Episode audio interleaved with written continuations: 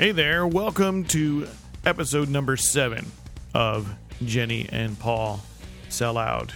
I'm Paul Reesmandel, one half of the Sell Out podcast team, along with my co host, Jenny Benevento. On today's episode, you will find out how we can go from Sweet Valley High to Andrew WK straight into the topic for today's podcast heavy metal. Each edition, we ponder the big questions of life and how it relates to culture, getting your shit together, and never having to apologize or say that you sold out. So, although it's about metal, this one is not just for the metalheads. Keep your headphones plugged in, and we'll go to the podcast. Hello, Jenny. Hello, Paul. All right, so for this podcast, I'm going to try not to be cranky. Okay. Um, I'm working on it. Good luck. Yeah. Um, but uh, we've got a good topic today. We'll get into a minute or two. But uh, we're, we're going to tackle metal. The entirety of metal. The entire, not steel and copper, but heavy metal. a musical genre we both like, although we both have very strong and differing opinions about its various subgenres and sub subgenres. So True. I hope this is a fun one for our fans.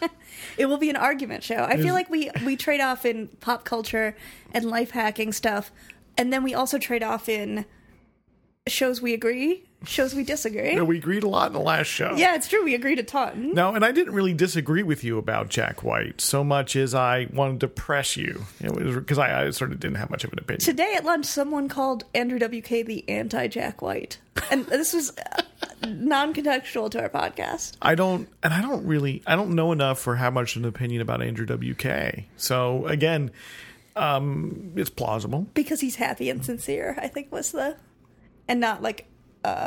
Is he? Yeah, no, he is. He's like super. he's because like his music seems very ironic to me. I know, but he really isn't. That is real. Like, Mm, I highly recommend his Twitter stream okay, because it's like, you know, what's an awesome party? Going to Taco Bell. that seems very ironic to me. But it's not. He's like sponsored by Taco Bell now because he goes to Taco Bell so frequently. I'm sorry. I don't wish that on anybody. He loves it, man. It is, it is probably the least food-like fast food. Yeah, yeah, it's true. Oh, we have a we have a Facebook page now. We do have a Facebook page and a Twitter. I mean, we had a Twitter before, but uh, you can tweet us up at the Sellout Podcast. And yeah, we have a Facebook page, which a lot of people have friended so far. Um, I, I, when I post as myself, I post as or it posts as the Facebook page. Mm-hmm. So I can't say I. I have to talk about myself in the third person, which makes me feel like an ass. Okay, Um, but uh, Klout just determined I'm an expert on Jack White. there you go. So there you go. So I I have a Klout Klout account. I haven't logged in. I, I have added you as an influencer. Okay, And I gave you plus K great. in in podcasting, I think. Well, there of course. Oh, I know what I wanted to talk about. What do you want to talk I, I finally listened to that, that literary disco podcast that you uh, told me to listen to. I don't know what you're talking about. What do you mean you don't know what I'm talking about? I send you things I have no idea what I what. what they uh, they talked about Sweet Valley High. oh yeah yeah yeah yeah. Yeah, so there's this podcast. Sorry, I forgot the name of it. They talk about books and stuff. So here's how I got to that podcast. Okay. So someone, uh, a friend of mine was t- discussing complaint letters, and um, you know, if you're a writer, the complaint letters you get. And I was told that this guy, the guy who is in that podcast, he is he writes not burn notice, he writes burn notice fiction. So there's fictional books that are like in the burn notice universe. well, sort of like Star Wars books and Right, Star but are you books. familiar with Burn Notice? I think it's a show. Yeah, it's the most popular television show right now.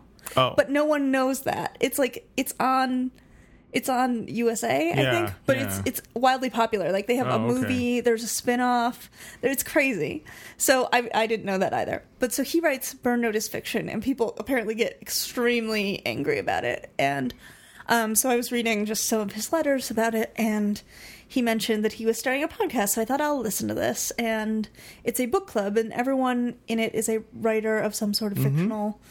And uh, they did the first. I think the first episode wasn't it? Or like the third, I think. third episode, they did a Sweet Valley High book, and it turns out Sweet Valley High is all about raping.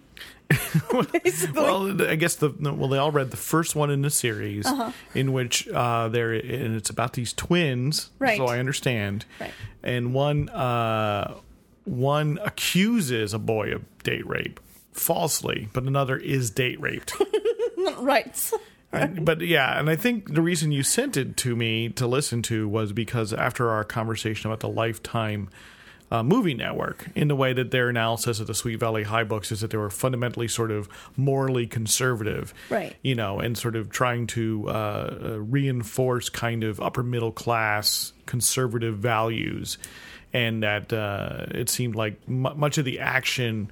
Uh, besides the raping, was about like one's reputation. Definitely, yeah. The whole thing is about your reputation and like what you look like. They like every single book they they describe how the girls look, and you're like, I know I've read a different Sweet Valley High book. I know that they're five seven, blonde, blue eyed, tan legs with Size khaki six? shorts, size six. Only Well, but they, it changed. to size four. Yeah. So, but they recently, the other thing I think that's super interesting about it is they came out with an ebook, or they came out with a new book in the series that was Hmm. Yeah. like them as adults. But it was so wildly popular that now they're having an ebook series. Um, it's only being released electronically because who's as an adult is going to read a Sweet Valley High book in person? Yeah, so it was a pretty decent podcast. You know, Yeah. I'll, give them. You know, I, the thing is though, I'm largely illiterate. I Uh-huh. don't. I don't really read literature. I, yeah, I would not call Sweet Valley High literature. Well, or or and Fiction. You don't read fiction? I don't really re- read, don't read fiction. fiction either. Yeah, I mean, and, and I mean to, but yeah, I was an English major. Um, and then I went to graduate school, which means then you never read for pleasure. That was not my experience in graduate school. Well, yeah, it's because you went to library school. That's true. But if you if you if you go to school for something like communication, where they sign you like a 500 page book a week per class, you don't read for pleasure any Uh-huh. Okay. longer. You just you just haul your way through Habermas. I don't feel like fiction was ever pleasure reading for me, though. So, it was at one point. I mean, sometimes life. I like some fiction, Yeah. but so it, I find it frustrating. so like a literary podcast just makes me feel bad about myself. Yeah, I, I can see that. I But otherwise, I give them you know it's a fairly entertaining little uh, podcast. Pretty well, pretty highly edited. I noticed. yeah. I, I could I could tell that they'd cut it quite quite a bit out it, to and fit then- into a half hour. They, they had uh, they came up with they had like a game about where they uh, wrote fake passages from classical Yeah. works, and there was guessing. I I've, I I really liked it. Yeah, I've had it suggested to uh, to me that we uh, that we establish recurring segments. I agree. I think we should. I mean, I think we could do viewer mail if only we got Sure. any, That's true. folks. I think listeners. I think uh, you know thing thing we're we're we're interested in this week, i.e. CD or Mm-hmm. Oh yeah. oh, I got one. Even. I've Okay, got one your- for this. your- okay. your- well, this is totally with the topic. Is I'm totally obsessed Metal. with with the uh, with the new uh, Gojira album. Uh, this is a French metal band. Uh, Gojira is the uh, is was the original pronunciation of Godzilla, the original name of Godzilla in Japanese. Uh, and they're kind they're kind of math metally. Uh, they're not really death metal anymore. They've really kind of hewn their own uh, their own kind of subgenre. So it's got kind of that Meshuggah math metal kind of stuff. It's pretty aggressive, lots of complicated time signatures. Um, but uh, like, and so the new album's called uh, L'Enfant Sauvage, and the uh, like the, the the first track they, they get this crazy intricate like rhythm pattern going on, and then over the top they do this undistorted like Ennio Morricone guitar line that sounds that sounds ideal. it was it, it, it blew my mind. So it, it it is probably is the best metal record I've heard all year. Uh, truly fantastic. I'm really into it. But that's that's it's my kind of metal. Metal wise, I've been listening to Deathmole, uh, which is Never heard of it. yeah. Well, you wouldn't, uh, not because of you. I'm saying in general, it's it's not it's in in the in the same way Dethklok is not a real band. Mm-hmm. It's it's it's a it's music made by a cartoonist who writes the cartoon uh, questionable content, and in questionable content, the characters some of the characters are in a metal band, and he decided to start releasing albums. And I didn't even realize, even though I love that comic and I read it all the time, I did not realize that he had released any. And then he mentioned it, and now I've just been listening to all of their albums. It's amazing. So metal. Wow. We we were way in already. Yeah, Didn't take us very long to get there. I like metal. Me I like going to metal shows because the women's bathroom, eh, there's never a line. That's really ideal for me. Is is that true? That is very true. Oh, there are only a few shows where there are enough women. Uh, that Which shows are those? Uh, that's a good question. Um, usually ones, some of them, at, if they're at like the House of Blues or another place where, um, uh, suburban people will go, and so their wife will come with them. Mm-hmm. Uh, but also, I would say if it's at Congress, there's usually enough like punk rock wives who will come. This, this is Um, a venue in Chicago. It's an enormous theater in the uh, Logan Square neighborhood. That's also shitty. And yeah, no, it's, terrible, always and a I hate thousand seeing degrees. shows there. It's always a thousand degrees, and it's gross. Everything there is gross, and um, I was there last week to see The Refused. and uh, I hear that was a great show. It was I a like fant- from a million people that was a great show. fantastic show, but it was a thousand degrees. Like the walls were dripping. You know, it was that that kind of hot and sweaty and It's and basically. awful. It seems like it's the venue where if you are not sure you can sell enough tickets, Mm-hmm. or if you think there might be violence at your show, this is where you have to go. Yeah, there wasn't violence. It was a very cool crowd. The Refused are- aren't really a metal band. They're a uh, a anarchist punk band from Sweden that uh, were active. In, a really hardcore band, active in the, in the early to late '90s, and uh, they had an album. Their last album was called "The Shape of Punk to Come." and so they really were pioneering uh, kind of a different approach. It had a lot of lot in common with metal, and but they had a lot of interesting time signatures and uh, kind of screamy vocals. So kind of pre screamo, pre metal. Some of the stuff that happened in metal then, but really innovative. But the lyrical content pretty um, pretty left wing, pretty anarchist. Uh, the singer though of the band had the most amazing dance moves. So they were all not dressed at all, either punk or metal. So the singer had like tight uh, black pants and a white shirt with a tie and a um, and a nice black uh, vest. And It was an important show to him. He got dressed yeah, up. oh, he That's got dressed nice. up, and he his dance moves were like Mick Jagger meets Michael Jackson Wow. Um, meets like Fred Astaire. He would do these like twirls and these like soft shoe kind of things, and he would jump through the air, like leap kind of, Wow. and uh, climb up on stuff. But it, and and he'd do the whole like the microphone uh, stand stuff where he'd like throw the microphone stand back and kick it back with his foot. wow. And, and and in time, it all matched the music. th- th- These you know complex, you know, heavy rhythms, and uh, I respect that. That's professionalism. and what I liked about you know, what I enjoyed about the records is that, um, you know, so they have the kind of just the screamy vocals, but every so often there'd be like a woo, you know, these like Michael Jackson woos, like way to be, way to just deconstruct the entire approach well, to hardcore I feel punk. like if you're Swedish, well, yeah, you kind of have to love pop music. So Yeah, yeah. So, and that's the thing is that as much as it would be really complex and really aggressive, there was always sort of an usually some kind of underlying catchiness, if not melody. Right. Uh, but yeah, the show they were really on. They were. They, it was really intense. It was really good. And then uh, Off, which is a punk band uh, featuring Keith Morris, who was uh, original singer in uh, Black Flag and in Circle Jerks. They opened up and they brought Keith Morris back on to do some Black Flag songs. well, that's cool. Yeah, so it was a really good show. But yeah, a thousand degrees and miserable. Yeah, it's a terrible place. I, I like, I, I- and then there just doesn't seem to be a set number of people that venue is sold for. Like I've been there, and it's Yeah. been almost pleasant because there's just not a million people. But it's one of those venues where I, I feel like there's like an unlimited number of tickets are sold, right. and they often go to Groupon. Yeah, right. so that's, like a nightmare. That's how I saw the Danzig show yeah, last fall. right? It's a nightmare. Yeah. So that was good. Not really metal, but it, it was a good show. I'm glad I Sure. went. Uh, you don't think that Danzig is metal? oh no, no. So it refused. Oh, Yeah. sorry. no, no. sorry. Danzig I is metal. like, no, no what? two ways about that. What? Yes, we both like the metal, um, but you you are a particular fan of of a subgenre that you uniquely and singularly have named elf Elf, metal. elf metal. I, it's not just me. Other people call it that. And those other people are who? Um, on the internets. uh, I mean, I think pow- it's it's power metal, right? But it's a subgenre of power metal. Even I would say. So the interesting thing about metal is its taxonomy.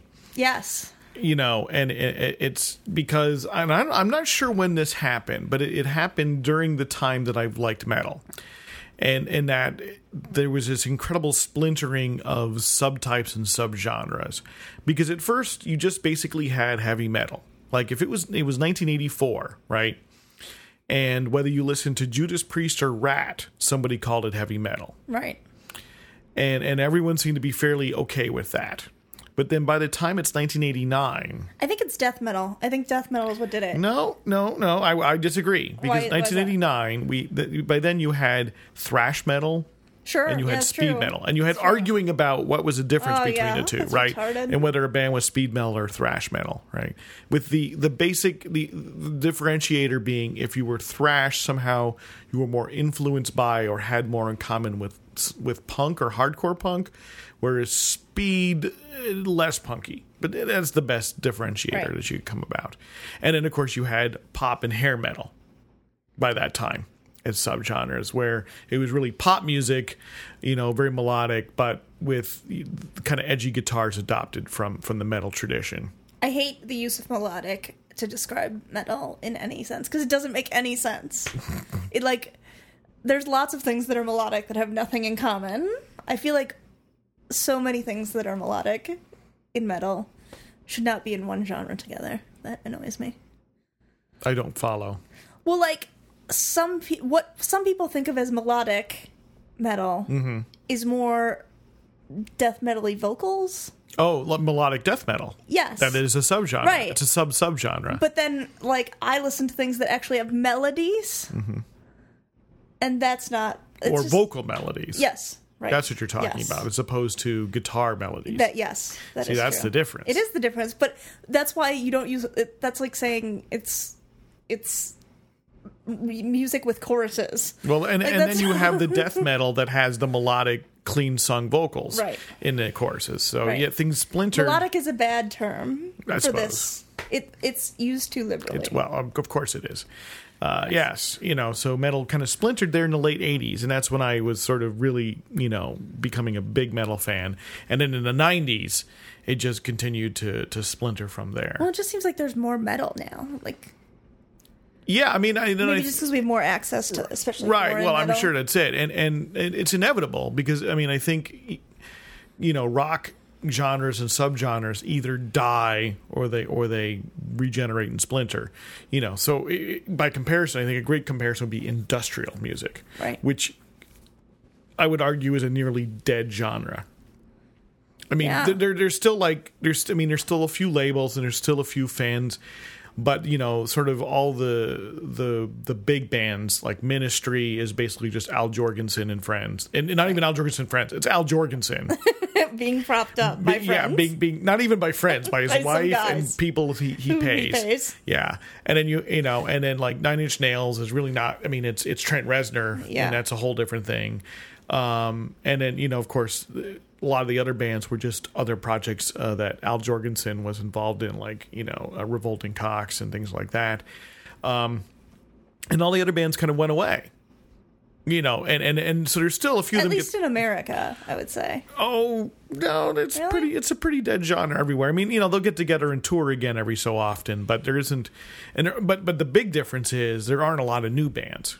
Yeah. I mean, there are some. Like there's a small scene here in Chicago, and there's like a small scene in Philadelphia, but it's not like metal, right? It's it's really tiny, and it's it's mostly regurgitating. But I think all that stuff ebbs and flows. Like there, I Yeah. think there was a period where I mean, even myself, where I was like, especially after like a grunge situation, when metal is no longer on the radio, and it was really hard to fi- find. I don't think it was though. Uh, it just wasn't on the radio, but in fact, I think as an as a, as a music, the, the, those labels were growing and they were they had more output. It just it just wasn't it just wasn't in the pop mainstream. Sure, uh, sure, but I mean, I think that there wasn't there wasn't pop as much popular interest even I think as there is now I, I disagree. Really? Well, because it, it was in right. like at- the, the like late '90s, early aughts. yeah, because at that point, uh, Ozzfest was it was it was Oh, an in, was an industry that's- unto itself. Um, See, but that to me is just those old bands. Like it was all transferred back to those old bands. Like, Yeah. I feel like there was all those revival tours. But Ozzfest wasn't a revival tour. The big thing about Ozzfest is it was like a couple of key bands and then tons and tons of new supporters. And like the Warp Festival became Sure, I, half metal. uh, yeah, I would say I would say Warp is not fully metal. No, but it's half Yeah. metal. But I think I mean Ozzfest and all that is based on you know Ozzy. So I feel like a lot of the first.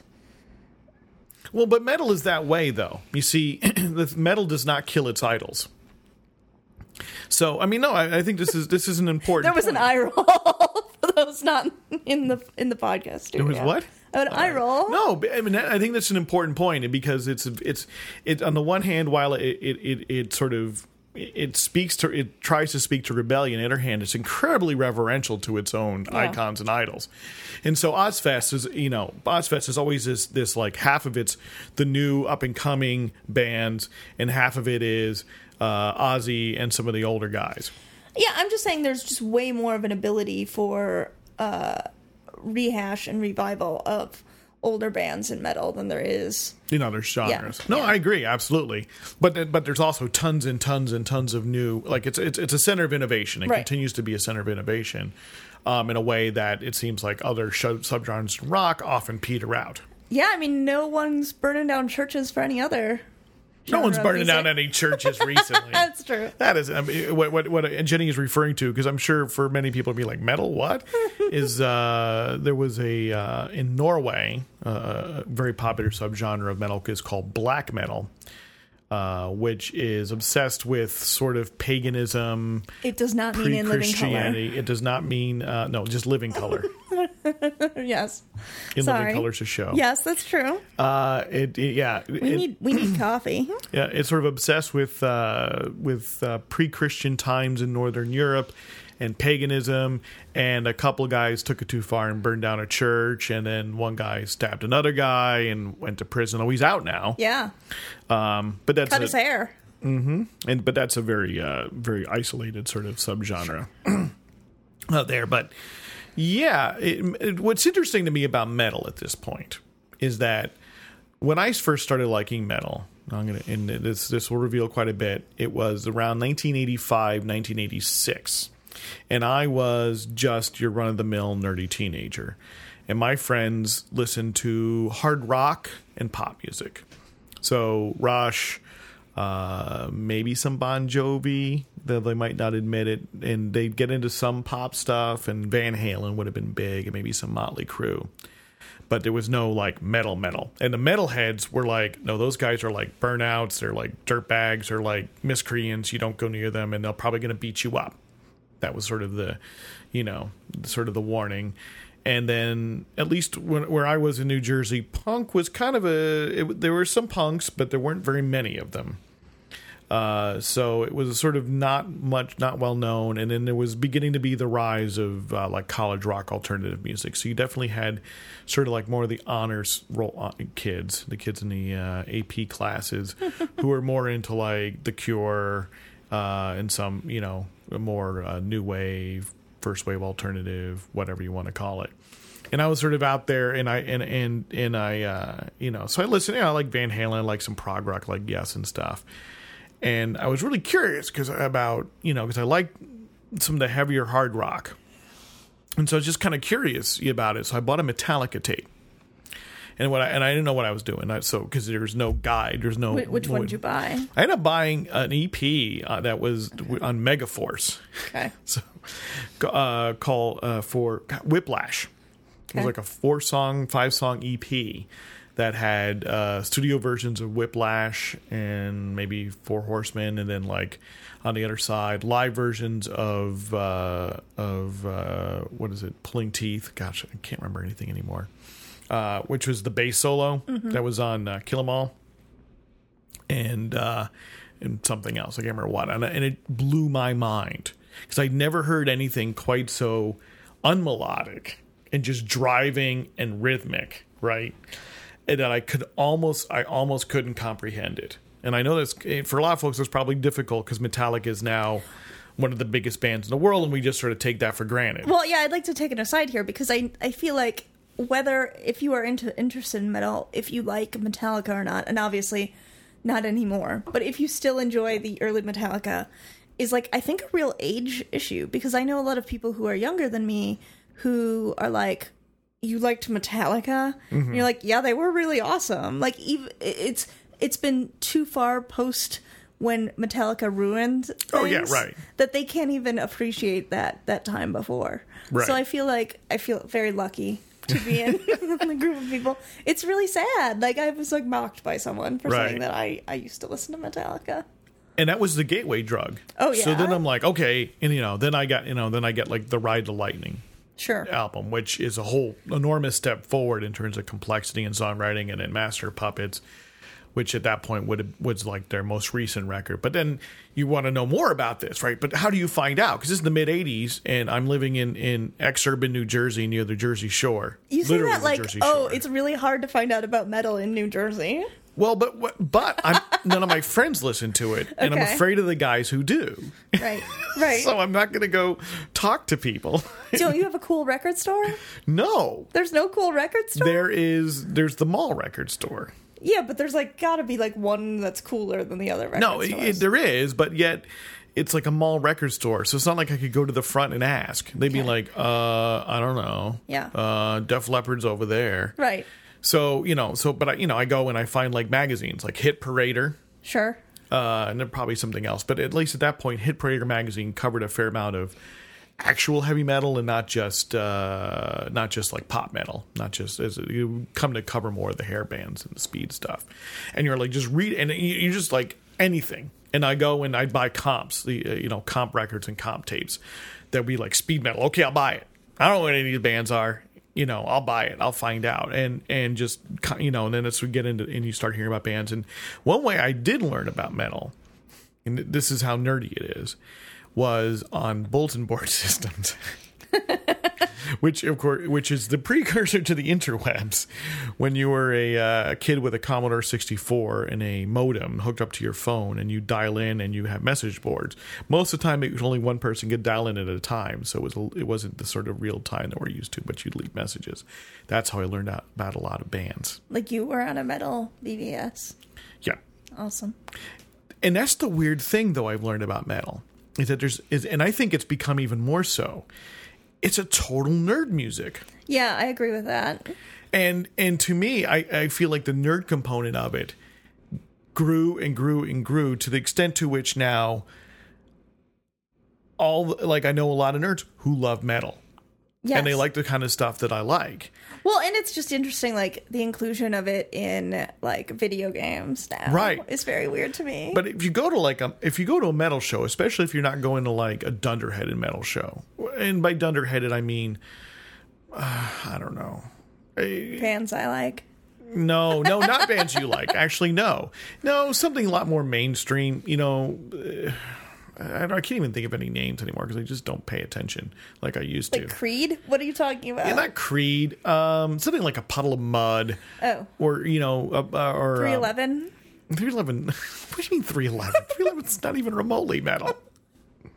I'm just saying those like These like nu metal bands, who wear like or, yeah, who wear a lot of black or yeah, yeah, yeah, something like that. I guess. and have like very stylized or like- Slipknot. oh, Slipknot. Yeah. yeah. you know, maybe not. But if you go to see like uh, Meshuggah Uh-huh. or or uh, you know Gojira for that for that matter, or uh, or even or you go see like now the, the hipster metal bands. What what would you classify as a hipster metal? I would say Mastodon would be about the most popular Oh, they're- of those. kind of Guys with beards. They're the Decemberists of metal. Yes, precisely. yeah, they're the Decemberists of metal, right?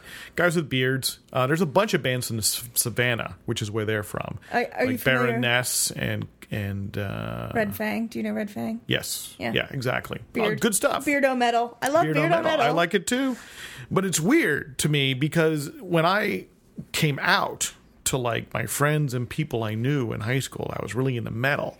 I just they were just like, "What? Why do you like that that completely unredemptive dirtbag music?" Was basically the response I got, and then like Cause it's cause it's good. Do those people would those people have played D and D, or would they have mocked you for playing D and D? Uh, one set of friends would have played D and D. Another and another folks, not friend, you know, people I'd known a long time, were in like honors classes with, would have mocked me for playing. Because I D&D. feel like there is a connection of nerdiness through the D and D. Of course, because it's because you know it's all the dungeons and elves and shit like that, which goes into the metal that you like. The metal I love, but in fact, I hate like fantasy anything. Which is why It's so it's a complete paradox. So so so too. you like this stuff that you call elf metal, yeah, which which is which is you said it's well it finds its it finds its origin in what is called European power metal. yeah, it's power metal. So um, usually it'll have, in addition to guitars, it will have like a keyboard, maybe some wind instruments. or fake wind instruments wind on the instruments, keyboard, yeah, right. And, and and and something more towards the operatic end of vocals. Definitely, yes, yeah. Kind of. Well, I mean, I think there's been long-standing in metal this idea that like metal is much like classical music, Mm-hmm. which I don't like. Oddly, again, also for this thing, um, and I think that that sort of musicianship, complexity, and all these things are are yeah, greatly just valued. playing extremely difficult music very, very, very, very fast, Mm-hmm. and so that is yeah, that's sort of the and that goes back. So, so like European power metal roughly finds its source in the band Helloween, yeah, who I love. which is a uh, which I love too, actually. Uh, which is what you basically have is if you go back to the '80s, you have what's called the new wave of British heavy metal, which is what influenced Metallica, which is where basically where they where you they kind of suck the blues out of metal.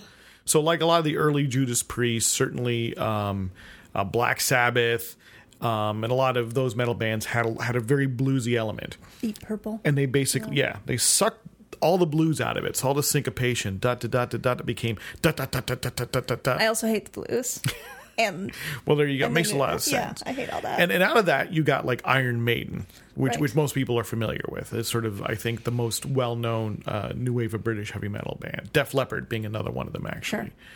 And uh, and that went off and it sort of influenced speed metal, influenced thrash metal, and there was you know and increasingly kind of sucked the the most obvious melodic elements out of it. And the vocals went from singing to shouting to growling. right. And then but then it went to Germany Yes. and and they In Nordic countries, and, and just they, everywhere. exactly and and they and they stayed with the uh they stayed with the unblues like rhythms but then they added gallop to it so instead of being da da da da da it went da da da da da da da da da da da da da so you know it's sort of like instead of a railroad it's like riding a horse well, they have horses there. right exactly right right and they yeah exactly and uh and and then they and they went way, way more operatic with their vocals Well, and also these are countries that are known for opera and absolutely also classical music. Right, and So- and so you ended up with this with what became European uh, power metal, which which was sort of popular in the states, but never really caught on in the same way it did in places like Germany, and then it, it kind of filtered down to Italy. Yeah, and thematically, it's usually about elves, battles, uh, Absolutely. wars, unicorns, Lisa Frank style things, but also you know Manowar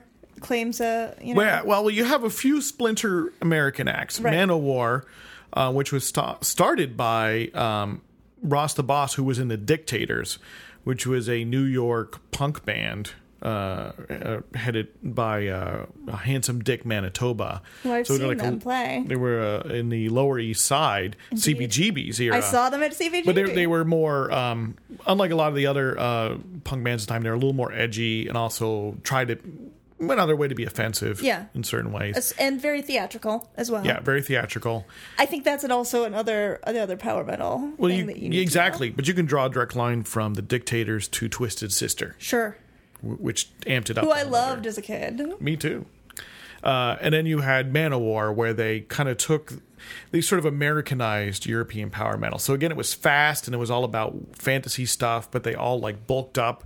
And then you know all the art for the albums was them. It's like these cartoonish, bulked up, Like guys, Fabio t- style. like Fabio style with flags and uh, riding motorcycles. Nationalism is pretty key to like Oh all yes, this stuff. that's right. And and what I uh, what I love about some of the uh, most popular Manowar records is they got Orson Welles to do spoken word pieces on two of them. reading about Victor and and and compared to like the European power metal, the Manowar makes even less sense. It's, It's- even yeah, more it doesn't make any nonsensical, sense. and, and, and but they have like they do their own. They do um, Flight of the Bumblebee. right. You know, as as one of their pieces, and it's very you know. But then they have songs like "Kings of Metal," "Blow Your Speakers." Right. It, it- it's really just And a lot of their songs are like eight minutes long. eight minutes long and stupid. Yeah. Well, I love them, so I don't know. I, I still can go back and listen to it, but you only really How ever need like two less stupid to than something you don't understand the lyrics to? Uh, point taken. I mean, I I guess that's my feeling. Is like also, and we've discussed this mm-hmm. that I really hate instrumental music and I really enjoy lyrics. Um, so any sort of death metal, I mean, I like there's some I do like, but if I can't understand what you're saying, I immediately want to shut this off.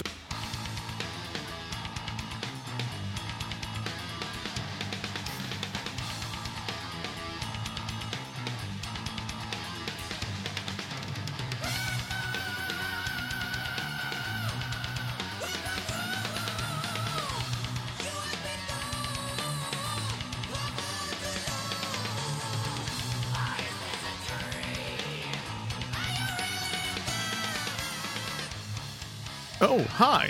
Uh, welcome to the halfway point of episode 7 of Jenny and Paul Sell Out.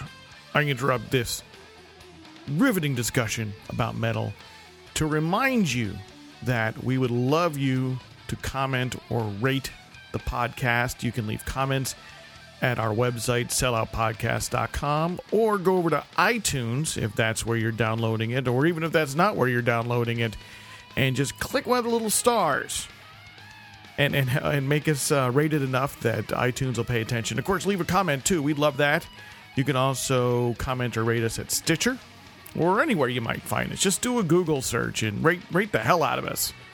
Uh, we we we'd love you to let us know what you like, what you don't like, and also that helps other people find out about the podcast. It's a it's a popularity contest, people. You know that, uh, and so we're willing to beg you to help us help make us popular. Um, as well, we're trying to now do that whole social media thing we keep hearing about. Um, pretty soon, we're going to become social media gurus and be all about the uh, SEO and your SSO before we're SOL. At Twitter, we're at twitter.com slash sellout podcast or in Twitter speak at sellout podcast. And we're even on the Facebook. Take that, Zuckerberg. Facebook.com slash sellout podcast.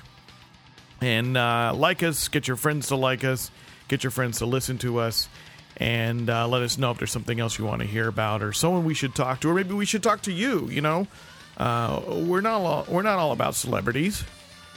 I mean, maybe Jenny and I are celebrities, but we'll, we'll talk. We'll talk to you. You got something interesting to say? Uh, drop us a line, or you can email us at uh, jpsellout at gmail.com. So now I return you to the podcast, which will momentarily be back in progress. Death metal, for anyone who doesn't know what it is, is, is it The marked Cookie Mon- Monster by the star, yeah, the Cookie Monster vocals, uh, which uh, had its start also in the there was like this amazing period in the late '80s, early '90s when it was just like this explosion. It was the it was really I think the big bang of metal when like 13,000 subgenres just came out in all directions. And uh, sort of like the uh, the very first death metal bands is a band called Death, which really didn't even yet have Cookie Monster vocals. They were just more guttural kind of Right. scream vocals. A band called Possessed, and it, interestingly, in, in the U.S., they all came from Florida or the South. Uh, Possessed, uh, only well known because Larry Lalonde would go on to join Primus. Uh, he was the lead guitarist in both. And then in England, you had a band Napalm Death, which actually came out of hardcore punk and and and a uh, version of of hardcore punk that became grindcore, which played very fast, but instead of really staccato guitar, more like strum guitar, scream vocals, but tend to be like two minute songs. See, this is why I think these like genres are so dumb because it just completely makes it impossible to know enough about anything, and it doesn't help you. It doesn't help you actually find ba- bands you like. I feel like It does though, because if you like if you if you like Napalm Death, then you might like Carcass. You see, it, it- you can find the line, but right, but that but it leads to the people being like, well, Carcass isn't exactly this. They're this sub sub genre. Well, of that's course. I know, but I hate that. yeah, I know. But nevertheless, uh, that, that's where death metal comes from, and so then you then then all of a sudden all these then, then there's an explosion of bands that are like going from like screaming to like. Yeah, I hate that. um, which which I think is petered out a bunch. Yeah, like pure death metal. I mean, there definitely is pure death metal, but now it's its own like side sideshow, right? Because I think like all these things, you know, there there was a point at which bands were like, let's see how fast we can play, let's see how much double bass drum we can play, let's see how much we can growl, and they did that. But then sort of you reach that end, you know, you're like, oh, well, we did that. Well, there's not a lot of things we can do. Let's write a real song. Yeah, and then it was sort of like in the mid to late '90s is when a lot of death metal bands started doing things like adopting keyboards, singing, and you know, and cries of "sell out," Sure, sure. uh, you know. But death metal, right? And for me, uh, I said one of the things, you know, why I, don't, I like death metal or don't mind death metal. I don't really understand lyrics to begin with. Right. You, the lyrics have to be incredibly well enunciated for me to understand them. And many of the bands I like don't enunciate, and I, I don't know. what- I don't know their songs. I, I really don't know the lyrics without reading them. But that's been I that's my entire life. while listening to them. Yeah, sure. And then I can pick it out. And often I go, "Oh, really?" Well, especially uh, in power metal, uh, m- the great majority of the people singing are not native English speakers, n- nor even do they have a full grasp of the English. Especially the. Italians, especially the Italians. the Germans, and the Germans and the Swedes. The farther north you get, the Yeah, better their yeah, grasp of. English is. Um, but so the lyrics make absolutely no sense, oftentimes. So my question is why? So you know, I started listening to metal because I was into hard rock, and I I just for whatever reason got curious, and then it was just like metal. I can't get enough. I can't learn enough. Um, it got worse when I was when I went to college radio because I had this enormous metal collection. But again, when I, in college radio, it was like, oh, we yeah we tolerate these metal shows. Like, and the, and the guys who did the metal show were like, everyone hates us, man. Fuck them. like, Yeah. oh, you're one of us. Even though I was like just this nerdy kid, and they were all like leather jacketed, long hair, and everything. Right. They're like, but we love you, man, because you don't look metal. That's exactly what they said. You don't look metal. We love you. Um, but it was very, but it was still very much an us versus them, the punks and the alternative kids versus the metalheads who were stupid. Um, what, what got you into metal? How did you get there? Uh, well, so my my parents did listen to rock music really for the most part. So, uh, I would say I had older siblings and they listened to like pop music. Um, I did love Metallica. I would say Metallica was well. So I was super into punk rock. I think that's probably. And it. how- but how did you even get into punk rock? Was that That's friends or No, I didn't have friends, so that was not it. Um, I think I would go to a lot. So I did have the added benefit of going to a lot of awesome music stores. So because you were you were living in the Chicago yeah, area? so there's like Rolling Stone Records, which is um, it's uh, it's on the edge of the city, and it's definitely you know it's they they put the music up to 11 in there. You can't talk to anyone. You can't ask questions. But they're going to have all the cool records. And um you know a lot of resale used stores like Bell's Hella here. And uh, so I mean I would just go to the dollar bin and look for stuff that was cool. Um and I honestly this is really really dorky. Uh they had um this was though after I was into stuff. I I, I would look for I would hang out at the library and, and read books about it. So there were things like and there were books about punk and metal when I was yeah, so I but I a mean there was even even um like PBS did that rock uh like they did a giant um documentary like 12 hour documentary. Okay, so it's what you get by being, you know, just enough, you know, seven years younger than me. Sure, it's true. So, I mean, one of those episodes is on, you know, punk music, and one of those is on. So, I don't, I don't actually. I mean, I was really into like Chicago scene music then, so that would be like Urge Overkill and Yeah. you know that whole. So, I mean, I think through that, I was like, oh, vaguely, this is making alliterations to punk rock. So, like, that probably was part of it. I was really into the Rolling Stones, so I think that also was like how I moved into it. Um, and then I listened to a lot of punk rock, and um, uh, I think, I mean, I just I really enjoyed uh, the singing, of course, and um, I played the drums. So that was also So you got into like the power metal then? no, No, okay. way late. Way late. Okay. I'd say like five, no, maybe seven years ago. okay. So so Maybe you were little bit more than into ten years ago. like the the basics, the Metallica. Metallica, uh, yeah, I mean Alice Cooper. Mm-hmm. Um, I would say more speed metal type stuff was more what I was into then. So were you even into like the Anthrax, the Megadeth, yeah, love the the Anthrax, Slayer? love the Biohazard. Yeah, and of course the Anthrax, the real singer. Yeah. That was the the thing that always people you know don't know, know this as much is that Anthrax was like one of the few speed thrash bands that had like a guy who was a real singer, Right. Who came who basically was in like a Journey cover band before they hired him. And I would say also, you know, I didn't have friends, so I hung out at home watching Riki Rachtman. On on the Headbangers Ball. I Yeah, agree. so I mean that was I, I think and No, that was pivotal for me. I, Right. I would videotape it. And, Right, and watch it on Sunday. Yeah. and and it's hard for you know it, you know again for folks who are a little younger, it's hard, you know, don't remember when MTV really played music. But then their specialty shows, whether it was Yo MTV Raps or uh, Headbangers Ball, were really great because they actually played non-major label bands and played obscure stuff that you that really wasn't being played on the radio most places and would have been hard to be exposed to. Yeah, I would sit there and I'd, I'd tape it in part because I wanted to be able to roll back and find out what the album was and the band and write and write it down so I could take it to the record store uh, you know that week and go look stuff up. right and the other thing is I mean I think not I I wasn't very happy. So I mean I think this that appeals to too. you. Yeah, And like I felt like no one in my school was like me and no one I'm with you. wanted to wear black all the time. So I mean, I think that's a, a personal affinity. But then um, I did go to so next door to Rolling Stone was always this um, place that sold like T-shirts and bongs and stuff like that. And they had all these T-shirts of cool bands. So I mean, that was also a thing. And they had like Maximum Rock and Roll, and I could pick up zines there. So things like that. I think also helped. Um, and then, yeah, I mean, I would go to like Barnes and Noble or whatever the bookstore was that was local, and like go to the music section and look at.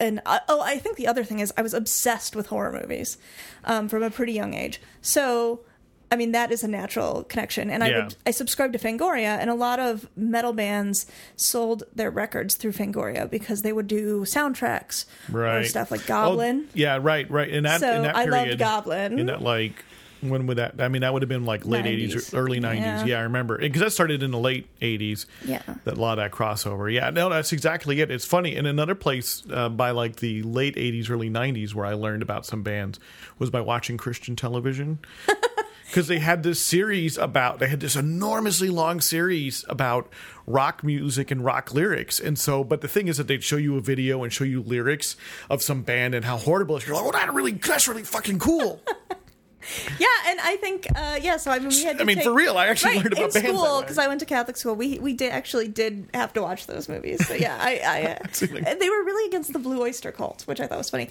I also like in the seventh grade. uh, You know, I went to Catholic school and I hated religion, and I became a Satanist for like a brief period Mm-hmm. of time. So I think also all of that is pretty tied up with like maybe I should listen to metal.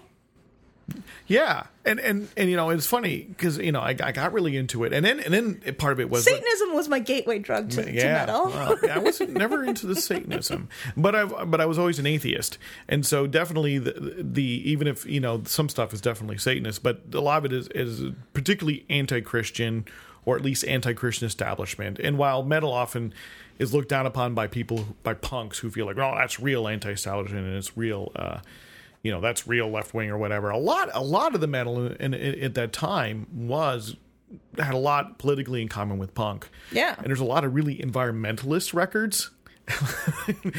I mean, there's like a, there's like Nuclear Assault is a band from New Jersey uh, that never got particularly popular, but sent people into a lot of bands. Had an album called Handle with Care, which was which is an entirely environmentalist album.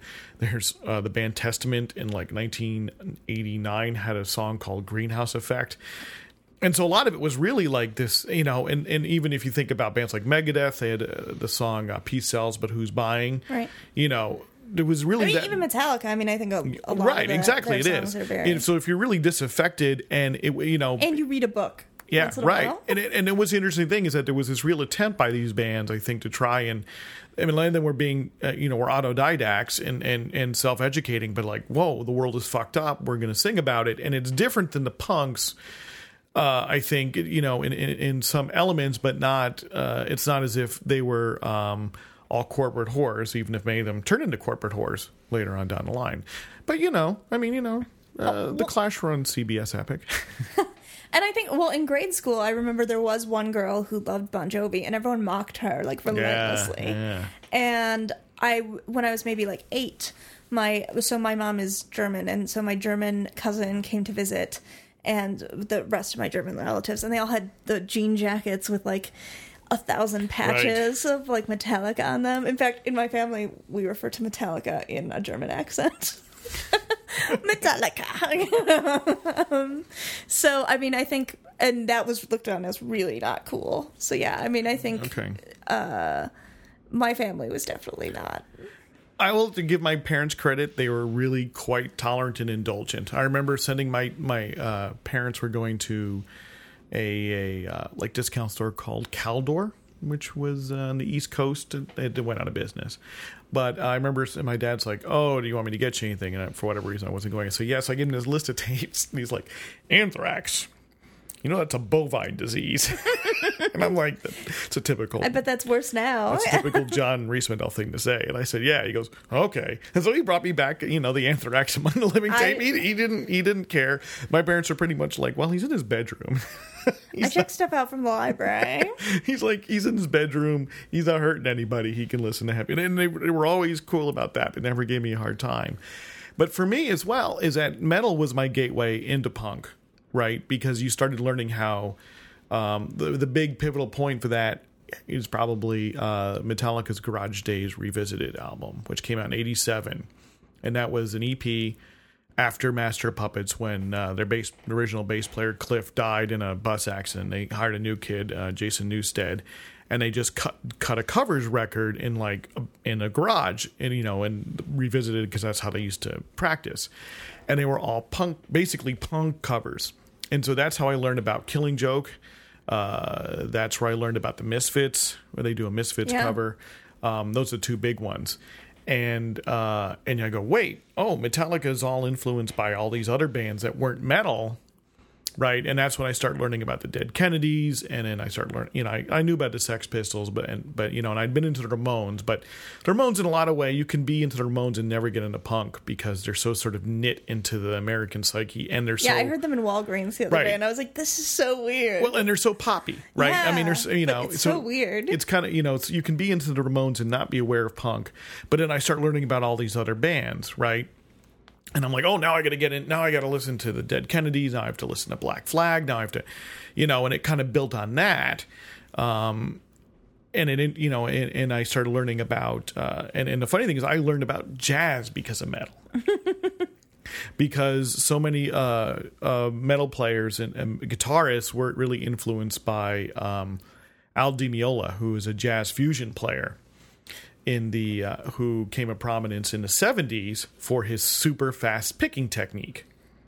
So uh, many of the metal guys who were learning uh, to solo wanted to break out of like the the still blues based blues derived uh, method were were like going back and learning like these Al Di Meola riffs, which were built much more on jazz scales or in some cases uh, Latin music scales, but very metal because they're fast picking, single string, you know, not chords, you know, sort of rock fusion. And so I'm like, oh, I got to listen to this Al Di Meola guy. And of course, a lot of jazz people say like, huh, that's not real jazz, which led me to learn about what influenced him and got me into jazz. So, and that's what I really like about metal is that it's very, very integrative. It's very absorptive like there is a metal version of every other. It it genre, yeah it, and i think be, and i think part of that is because it it is so focused on musicianship that it often pushes players one to be uh to be innovative but two the way it's sort of spread it's it's so popular internationally it's also i think caused bands in other outside of the west to integrate their native forms of music or or at least things that they know uh, forms from their own music And I into metal People are far. It's it's a it's a audience that's far more comfortable listening to songs in a language, a foreign language. Mm-hmm. Then it's like, I mean, rap. I think is getting there. You know, where people will listen to like French rap or something. Yeah. But I think for since I was a kid, people were like, "Oh, this is in Portuguese, whatever." Yeah, or German. Yeah, In fact, it was sometimes really cool when you could when you could get something that was in German, you know. But and and I think that that's a really interesting aspect of it, in that it, it's constantly bringing in these other other areas, you know, and even the sort of maligned rap metal. But the fact that that that ever was an integration, yeah. you know, when well, and it was the sort of the first integration that in in with rap had that with non rap music. I mean, it- you know that. I mean, well, I mean, you always had the rock element with Run DMC. You know, I mean, like in Some Aerosmith. count Aerosmith as metal. So Well, hard rock in hard rock and metal is always a blurry boundary, of course. But uh, yeah, they I mean, have a have ballad. that. Come on, It doesn't make you metal, I know. I know. but yeah, right. But you know, Anthrax and Public Enemy being another being another uh, fairly famous uh, crossover. Um, yeah, I mean, it, it, it, it's really amazing, and I think that's why it's still like it didn't die, right? Even though folks, you know, took it very, you know, didn't take it very seriously, especially in the mainstream in like the '80s and sort of into the '90s, um, because of its ability to sort of absorb influences and to cross international lines. So that at this point, the fact, I mean, like Gojira is on Roadrunner Records, which is at this point the, their new Amazon Roadrunner, which is this point a major label for all intents and purposes. They made a shit ton of money on Nickelback and have about as much money to throw around as a lot of the major labels do, but is still primarily a metal label or hard rock label. Um, and it's a French band that I they may sing a little bit in French, although I think most of it's still in English. Um, no one, I mean, no one in the metal community. It's like whatever they're French, who cares? Like, you know, there, I mean, there is still a little bit of nationalism in there, but yet so much of it is so blurred in terms of uh, national origin, even more so than I think than than traditional pop music or most forms of rock. I think punk at this point is probably about as international. I would say electronic music. Yeah, you're right. No, I would say electronic music is pretty. Inter- eh, people who are really into electronic music, Yeah. absolutely, is very international as well. That is also. I mean, I- and equally segmented. I mean, I think Yeah. they're where like I, mean, right. I like I electronic this is- music. yeah. but I mean this the segmentation between one thing and another for me, like in some cases I get it, but for people who really know it, I'm like I do not get the difference between these two things. And I think that's actually why industrial as a subgenre is sort of dead because in a lot of ways it splintered and got absorbed into the intelligent dance music or electronic body music right. genres, which are now multitudinous. Um, but you're right. I think it's very international, very sub subgenre, and most of it sits outside of the pop mainstream. I mean, Well, some know of it gets Yeah. popular and it has a lot of influence, but like the biggest artists who might now fill enormous festivals don't make a big blip, at least on the American top. Well, I th- I mean, it's pretty shocking. I mean, I think even mo- a lot of the DJs here are foreign, um, Yeah. at least in Chicago. I mean, a lot of the big D- like like Euro and house DJs are Polish. And when I was in LA, there was a billboard on Hollywood and Vine for a a Chicago former radio DJ here, and I, who's who's a Euro DJ, and I was just like, this is astounding to me that someone who is like, oh, some guy from our neighborhood, you know what I mean? Mm-hmm. That like this would be here in Hollywood, like people. This is this big, like the the fact that uh, apparently electronic is that big. In yeah, that sense, absolutely. I would have never known. But I think that's a, that's a really good comparison to metal Yeah. because they both, and yet with their popularity numbers, you'd say okay, they are mainstream, but maybe because of the multitudinous of it, no single artist dominates enough to be, you know, in the top ten. In the Right. same way that sort of the still the top rock artists or top pop music artists or, or rap artists They're never going to beat the Nickelback. right or the Katy Perry or Sure. you know any number of other uh, artists who who are uh, who are in the in the uh, Billboard Top 200 or Hot 200 whatever it's called. But you know, that's sort of where I went with metal. Is that it got me into all these things was absorptive, and I consider it, there, there were so many artists who were being explicitly avant-garde, and sometimes it was a bit uh, naive, almost like outsider art. There are bands like Celtic Frost which was a Swiss band, and part of the way they're weird is because they're like we were in Switzerland, there weren't other metal bands. like we were getting records, but no one toured, and we just made up stuff because we were trying to be heavy and different and it came out weird that's a little less true now because you know uh, it, it's 30 you know 20 years later and and the internet has sort of compressed the world Well, and I think that's also how electronic music is similar in that Yeah. my favorite bands never tour America ever. Mm-hmm. Like this would be the last place they would tour. They would tour Europe, they would tour Asia, they would Yeah. tour, tour South America, and then maybe maybe like one date in yeah because we don't we, we don't actually have the same sort of infrastructure of clubs and festivals that they do most other places in the world including you know uh, including south america and uh, and and east asia. Right. yeah where there's not- for electronic music in that way. But and I stayed with metal because it was continuously avant-garde. And then you and then what's great is you, you also had um this cross fertilization that there are there are jazz artists that adopted metal in a lot of ways and made it crazy but it was still really it was a metal and it was jazz and there, especially this really started to happen in the 90s into the 2000s and there's like the cello metal like right and then you have the stuff that goes and gets more classical Yeah, right? that's so more weird. explicitly classical But the thing, so I guess I what I wonder is, I feel like it's still to this day, and part of it is that whole ex- the segmentation. But I feel like it's still pretty exclusionary and difficult to find stuff out. Like, I've, I've, I mean, yes, obviously there's the internet, um, but I think that uh, there's not really one source in the same way that covers every Oh, no. everything No, in the same isn't. way and i think it still has forced like metal fans to to be similar like if you find out someone is a metal fan you're like oh he's a metal guy too Oh, yeah, whereas it's like club. i feel like even though there's lots of other genres i like Mm-hmm. no one's no one's ever like oh you really like No, it's a club, absolutely. such, No, yeah. exactly. I mean, when I found out you like metal, I'm like, oh, okay. You know, even though I'm not really now. into, uh, you know, Rhapsody and, uh, you know, Right. it's not that I hate it. It's just, it's not my favorite stuff. And, and the thing about being uh, now a person who is 41 years old and a metalhead, right? First of all, it's, you know, if you said if we you know in 1985 you're 41 in a metal someone would say you should grow up right yeah like maybe you should move out of your mom's basement right or yeah or the tra- or get out or move out of the trailer Yeah. right? probably or you know and, and quit you know dating underage girls i do say that to you all the time to be fair you know and at this point of course there are plenty of 40 year old metalheads Right. eddie trunk uh, Yeah. on vh1 classic Brian Posehn. brian posehn yeah exactly um but you know and there continues to be stuff that's really interesting to me but at the same time i i, I don't really call myself a metalhead any longer because probably the great majority of metal i'm disinterested in and that that has nothing to that says nothing about metal and says everything about me because what I find is with all this uh, intense subgenreification, you have you have bands like Municipal Waste, which is basically making stuff like what I was listening to in 1988.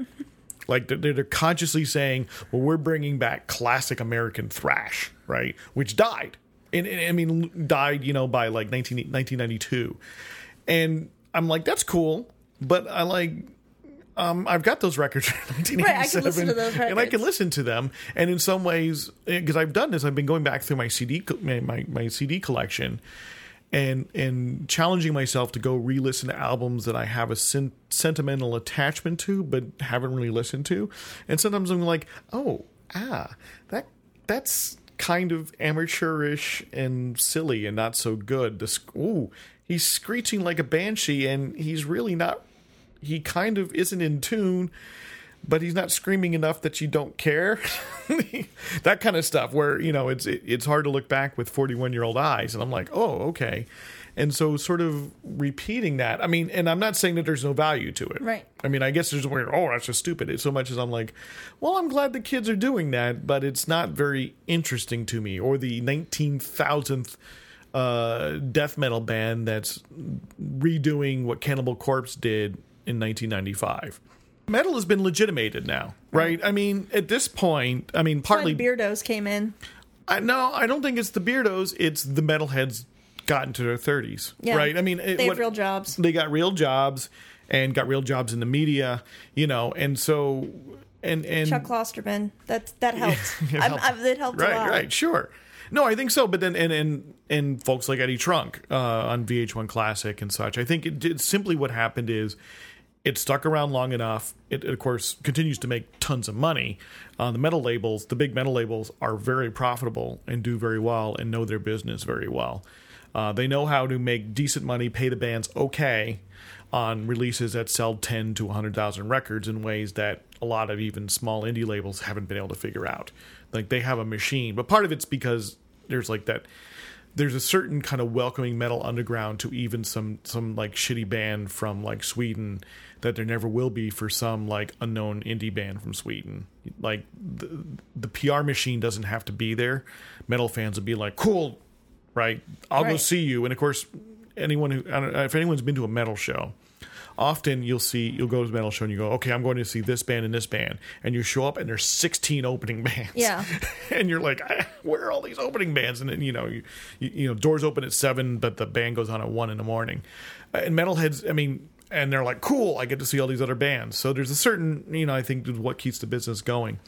But yeah, it's that been that legitimation. Is that, and that, you know, there was like that, uh, a Metalhead's Journey was like this six part series that aired on VH1 and and uh, you know there's like the Lemmy documentary and, and which which did pretty well and was on VH1 and on DVD and I think that there's been and in, and then of course then there's been other sort of more either indie or mainstream artists who who name check metal and who've said no I'm into metal no I'm into this or into this side of it whatever um, whether it's uh, John Darnielle of, Yeah. of the uh, Mountain Goats Who writes about metal? who writes about metal, And loves metal black metal. yeah. Yeah. yeah, exactly. So I think you've had sort of that um, because metal has those underground, like rabidly independent streaks to it as well. And, and there's a lot of different ways of it, and so we're now at this point in which is very it's very legitimated. People aren't you know by and large people aren't freaking out about metal or you know they're burning records, you know or protesting bands and things like that and, it, and it's a weird time for me to think they're going, wow, okay, uh, this isn't something I thought I'd see when I was uh, when I was like 17 years old. Yeah. You know, one thing you said earlier, so you said it was kind of metal's a little hard, a little, um, a little hard to access, a little hard to get into. And I, and I, but I actually thought to myself, you know, but indie rock, such as it is, at this point, I also find it a little impenetrable. Except, like, I think if it's you really- impossible to know like what is the newest thing. no, you just go to Pitchfork.